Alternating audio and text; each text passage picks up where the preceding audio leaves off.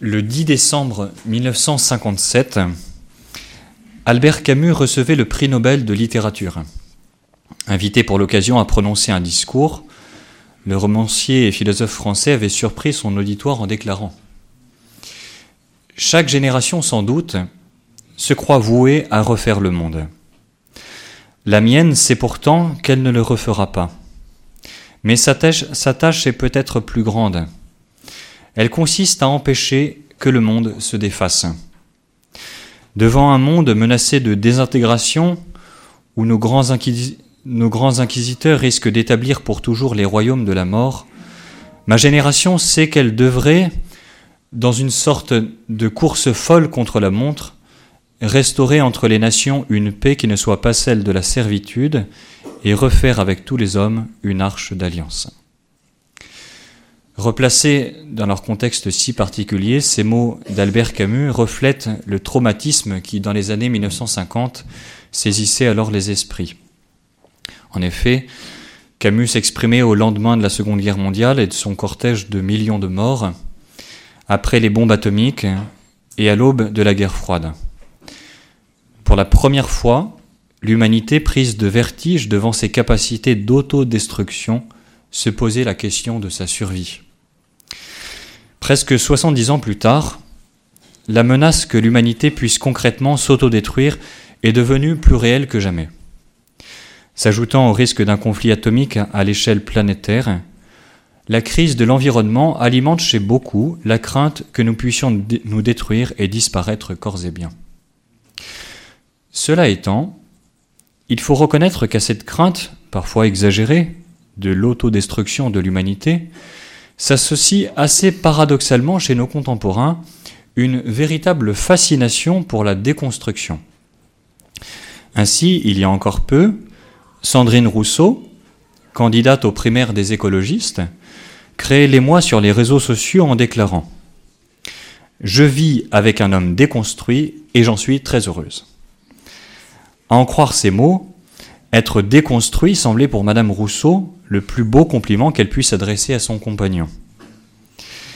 En fait, malgré son outrance, une telle anecdote n'a malheureusement rien d'isolé, car depuis les années 1970, l'Occident semble avoir mis un véritable point d'honneur à déconstruire de manière réfléchie et volontaire tous les aspects de la vie sociale, de la politique à la culture, en passant par la famille et la bioéthique, l'éducation, les arts, et la science elle-même. Tout paraît d'ailleurs avoir été tellement déconstruit que le sociologue Zygmunt Bauman, pour décrire notre monde, parlait d'une société liquide, dans laquelle tout ce qui, qui, qui jusqu'alors passait pour un point d'appui solide et ferme s'est comme liquéfié sous l'effet de notre passion pour le changement. On pourrait remarquer en ce sens que notre vocabulaire peine à suivre les évolutions dites sociétales. Transgenre, wokisme, intersectionnalité, mégenrage, antispécisme, queer, etc. Tous ces mots apparus en l'espace d'une décennie dans notre vocabulaire, et dont la liste s'allonge presque chaque mois, sont les témoins d'un effondrement vertigineux de notre civilisation. Dans ce premier enseignement, nous allons chercher à présenter aussi simplement que possible ce mouvement de déconstruction qui frappe actuellement l'Occident spécialement depuis mai 1968. Nous chercherons donc à montrer que celui-ci procède d'une véritable idéologie, soit d'un projet réfléchi avec ses principes théoriques et ses règles d'application. Autrement dit, nous allons essayer de comprendre que la déconstruction dont nous subissons aujourd'hui les ravages n'est pas l'effet des aléas de l'histoire, mais aussi le fruit d'un véritable plan, reposant sur des fondements identifiables lesquels peuvent et même doivent être critiqués. Comme on a pu le souligner, les idéologies de la déconstruction se sont déployées en trois étapes, auxquelles correspondent chacune une révolution. La première de ces étapes a été la modernité, incarnée par une révolution, celle de 1789. La seconde est celle dite de la postmodernité, bien représentée quant à elle par la révolution de mai 1968. Et la dernière étape, quant à elle, vient de commencer et prépare elle aussi sa révolution. Bien que n'ayant pas encore de nom, cette nouvelle étape possède en effet un objectif que ses promoteurs ne cachent pas, la destruction de l'homme lui-même. En présentant maintenant chacune de ces trois étapes, nous montrerons comment celles-ci ne sont pas inéluctables, mais que la déconstruction peut et même doit aujourd'hui être déconstruite. L'idéologie de la déconstruction s'enracine dans un mouvement assez ancien. En effet, le monde moderne, en rompant avec le Moyen Âge, s'est fondé sur l'impératif de déconstruire ce qui le précède. Dans la première partie de cet exposé, nous parlerons donc du projet moderne comme de la première étape du déploiement des idéologies de la déconstruction. Ce que les historiens appellent l'époque moderne est né aux confins du XVe siècle. S'il est difficile de dater précisément son apparition, il est plus facile en revanche de l'identifier par une attitude très caractéristique. Est en effet moderne celui qui considère que ce qui le précède est quelque chose de dépassé, ou plutôt comme quelque chose à dépasser. La modernité est donc le projet de reconstruire le monde sur des bases vraiment dignes de l'homme, après avoir préalablement déconstruit ce qui le précédait. On devine ici l'idéologie qui était celle des révolutionnaires français. Pour reconstruire un monde fondé sur la raison, la liberté, l'égalité, nos révolutionnaires pensaient qu'il fallait tout d'abord détruire, y compris physiquement, ce qui était supposé être en contradiction avec ces valeurs, savoir l'Église, la monarchie, les corps intermédiaires et plus largement tous les individus qui n'allaient pas dans le sens de leurs idées. On estimait ainsi qu'il fallait s'affranchir du passé, de toute tradition, notamment chrétienne, pour créer de rien un monde nouveau. Notre histoire n'est pas notre code, pouvait ainsi déclarer le révolutionnaire français Rabot Saint-Étienne. Les révolutionnaires avaient le sentiment de faire l'histoire. En réalité, ils étaient surtout les instruments d'un programme idéologique rédigé avant eux, lequel avait été précisé au XVIIIe siècle par les philosophes des Lumières et promu par la franc-maçonnerie, mais dont il faut dater l'apparition au XVIe et au XVIIe siècle. Ce projet est déjà visible chez René Descartes. René Descartes que l'on peut considérer à bon droit comme l'un des pères de la modernité. À le croire, les seize siècles qui l'ont précédé n'ont été qu'une querelle stérile et sans fin de disputes qui ont freiné la marche de la science. Descartes, quant à lui, s'estime capable de refonder le savoir humain en forgeant pour cela une nouvelle méthode. Pour parvenir à ses fins, comme il le raconte lui-même, il se serait enfermé dans sa chambre durant l'un de ses voyages en Bavière. Dans cette pièce, coupé du monde et replié sur lui-même, Descartes se met à douter de tout. De la valeur des connaissances qu'il avait reçues durant sa jeunesse chez les jésuites, de sa formation scientifique, mais aussi des idées qui lui paraissaient jusqu'alors les plus évidentes. Sur la destruction méthodique de toutes ses croyances, Descartes va donc rebâtir l'édifice des sciences sur le seul fondement qui résiste à son doute, son évidence, c'est-à-dire le fait que certaines connaissances s'imposent à son esprit comme claires et distinctes. Avec Descartes, l'idéologie de la déconstruction est en marche, car jusqu'à présent, on pensait que pour connaître la vérité, il fallait sortir de soi pour aller vers le réel, extérieur à nous. Comment Tout simplement en se mettant à l'école de notre expérience sensible et intellectuelle des choses, et en interrogeant avec confiance les maîtres qui nous ont précédés sur le chemin du savoir. En revanche, après Descartes, la première attitude à adopter pour parvenir à la vérité est considérée comme le doute et la destruction méthodique de toute croyance et de toute opinion, afin de retrouver par soi et en soi seul la vérité. La modernité sera donc fondée sur l'impératif de la déconstruction, à entendre ici comme la contestation méthodique de toute croyance au nom de la raison. Envisagée sur le temps long, il s'agissait là d'une véritable révolution dont celle de 1789 ne sera qu'un avatar. En réalité, Parmi les nombreuses limites de ce projet moderne, il nous faut souligner la grande méprise sur laquelle celui-ci repose. En effet, comme le rappellera Saint Jean-Paul II dans Fides et Tratio, la modernité a oublié que nous accédons à la vérité par la croyance, c'est-à-dire par la confiance que nous accordons à ceux qui nous entourent, et par l'acceptation de traditions de pensée qui nous précèdent et dans lesquelles nous nous insérons tous, que nous le voulions ou non. Ainsi, prenons l'exemple de Descartes lui-même. Descartes pensait être parfaitement original, tout refondé à partir de rien. Mais les historiens nous disent aujourd'hui que Descartes lui-même était influencé par des croyances dont il était le jouet inconscient. En fait, nous ne sommes pas de purs individus, affranchis de toute influence. Nous sommes plutôt des personnes. Des personnes donc qui recevons la vérité par une culture et une éducation que nous devons faire fructifier. Nous sommes des héritiers et non pas des créateurs absolus. Et par conséquent, le doute n'est pas la première attitude de l'esprit humain en quête de vérité, mais plutôt la confiance. Le rêve de la modernité de tout déconstruire pour tout reconstruire était une dangereuse illusion dont les conséquences allaient être très funestes. En effet, bien que conscient du geste fondateur qu'il inaugurait, Descartes était cependant loin d'en mesurer toute la portée. Car tout, absolument tout, estimera-t-on après lui, devra être soumis au doute et déconstruit.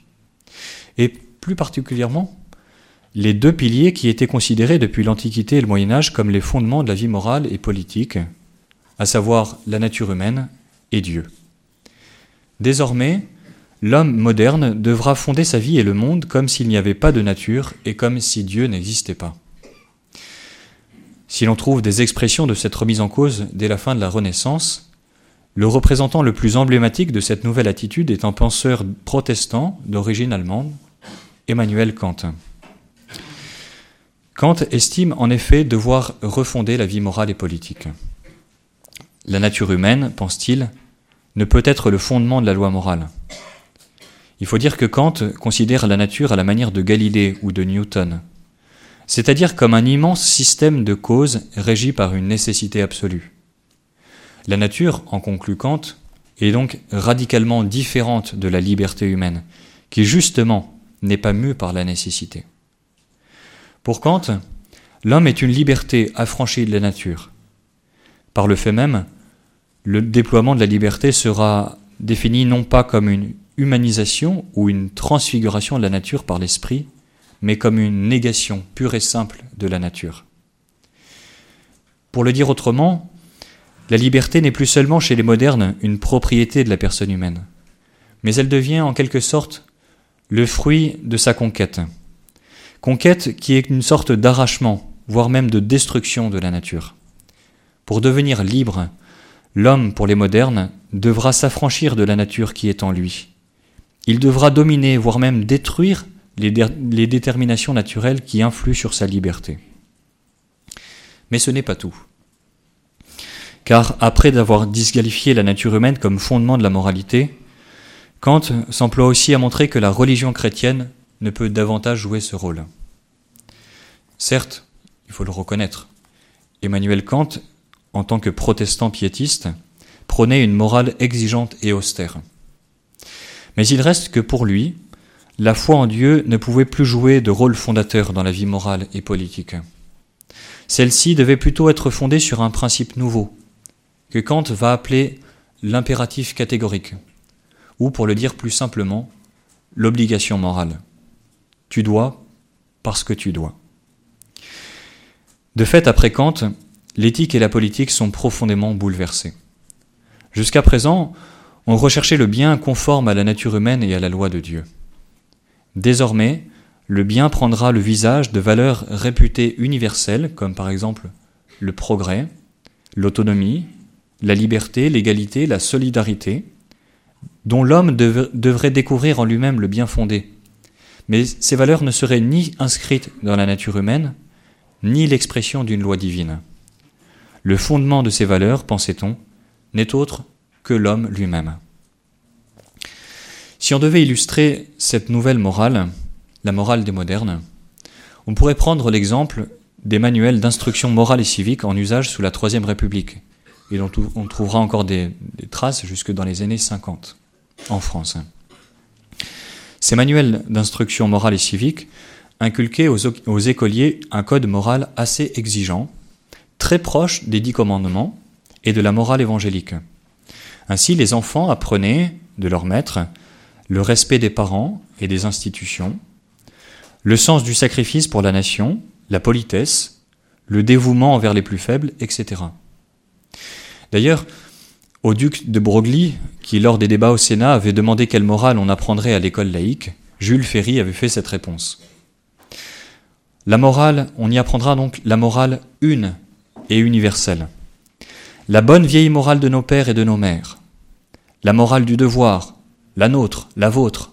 La morale de Kant et celle du christianisme. Bref, la morale moderne, moderne correspondait grosso modo à la morale chrétienne. La morale de nos pères, disait Jules Ferry. Mais sans autre fondement que l'homme lui-même. Ou pour le dire autrement, la morale moderne, c'est la morale chrétienne privée de la première table de la loi, celle qui concerne la référence à Dieu et à son œuvre de création. Une morale sans fondement donc, et qui devait s'écrouler tôt ou tard. Cet écroulement deviendra visible avec les événements de mai 1968, qui inaugurent une nouvelle époque qu'on appelle la postmodernité, soit la deuxième étape dans l'histoire des idéologies de la déconstruction. Alors essayons de comprendre. La modernité avait exalté la raison, avec le projet de tout reconstruire sur un individu affranchi de la nature et de Dieu. Les modernes croyaient ainsi que les hommes se rejoignaient dans des idéaux universels, idéaux qui, pensait-on, devraient gagner un jour toutes les nations du monde. Le progrès, la raison, la science, la liberté ou l'égalité. En mai 1968, le projet moderne est récusé et laisse place à une nouvelle période dans l'histoire des idées, la postmodernité. La postmodernité, contrairement à la modernité, doute du pouvoir de la raison. Elle remet donc radicalement en cause l'existence de vérités objectives, et elle se caractérise foncièrement par le relativisme.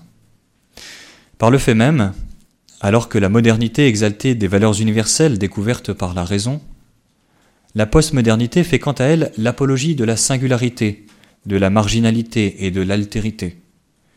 L'idée de progrès qui était à l'origine du projet moderne et de son optimisme laisse place alors au nihilisme. La science elle-même perd son crédit et devient une valeur en crise. Comment s'est réalisé ce passage de la modernité à la postmodernité? Pour le comprendre, il faut rappeler brièvement la figure de Friedrich Nietzsche. Ce penseur allemand de la fin du XIXe siècle avait effectivement fait une sorte de prophétie, d'oracle. Il avait écrit Nous sommes entrés dans l'ultime étape qui est celle de la crise de la valeur qui soutient toutes les autres et qui est la vérité.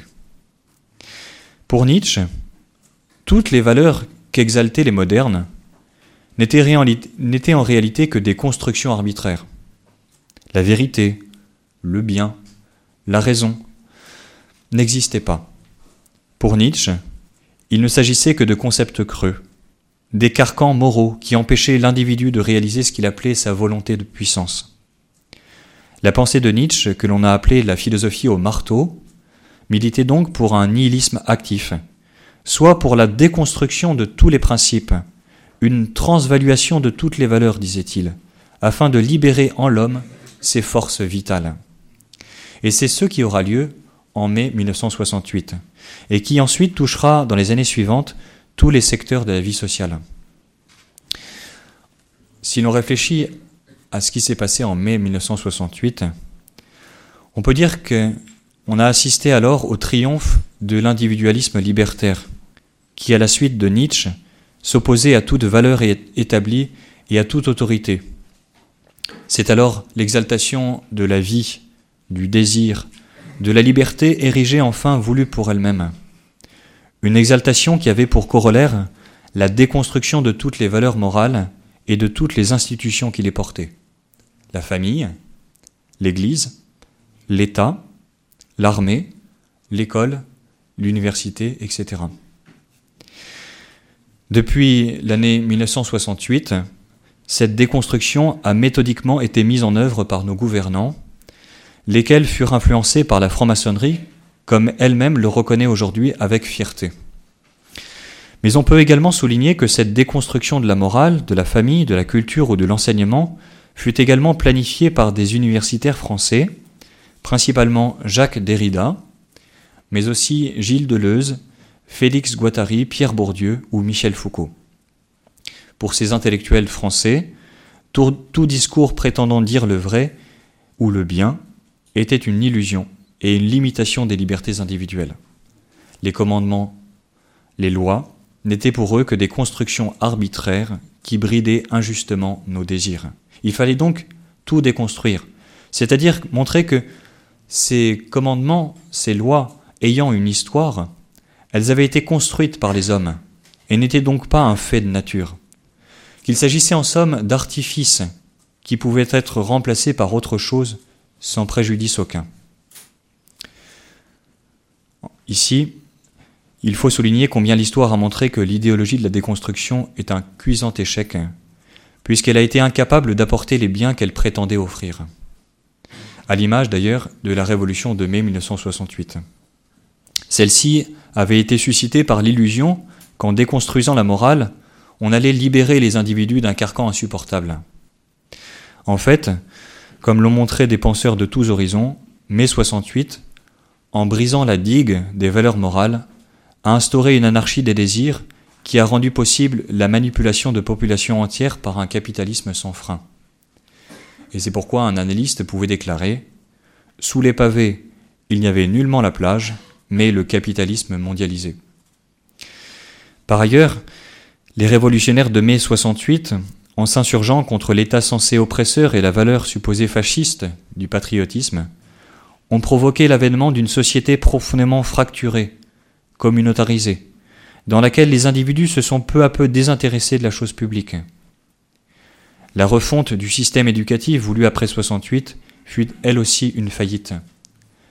La pédagogie qui bannissait l'idée de transmettre aux enfants un patrimoine a fini par créer des générations d'enfants sauvages, ces déshérités dont parlait François-Xavier Bellamy dans l'un de ses livres. Enfin et surtout, mai 68 militait pour la libération sexuelle, et pour cela, pour la déconstruction des structures familiales traditionnelles. Et c'est là certainement l'une des plus tristes conséquences de l'héritage de mai 68, qui a rendu orphelins d'innombrables enfants qui n'ont pas connu le milieu familial et affectif dans lequel ils auraient pu se construire. La société post-68, dans laquelle la figure du père a été bannie, est devenue une société sans repère. En déconstruisant, en la famille, nous avons déconstruit l'homme lui-même. Et c'est la dernière étape de notre réflexion. En effet, 68 n'a pas été la dernière étape dans le déploiement des idéologies de la déconstruction. Comme l'avait déjà suggéré Nietzsche, à la mort de Dieu devait un jour succéder la mort de l'homme, soit la déconstruction de l'homme lui-même. Il revient à un Français, Michel Foucault, d'avoir théorisé ce thème de la mort de l'homme et de lui avoir donné une expression particulièrement influente. Foucault passe en effet pour l'un des maîtres à penser de l'intelligentsia occidentale. Pour symbole de cette influence prépondérante, on peut remarquer que cet intellectuel donne aujourd'hui son nom à un square de Paris situé devant le prestigieux Collège de France, institution dans laquelle il fut professeur pendant des années.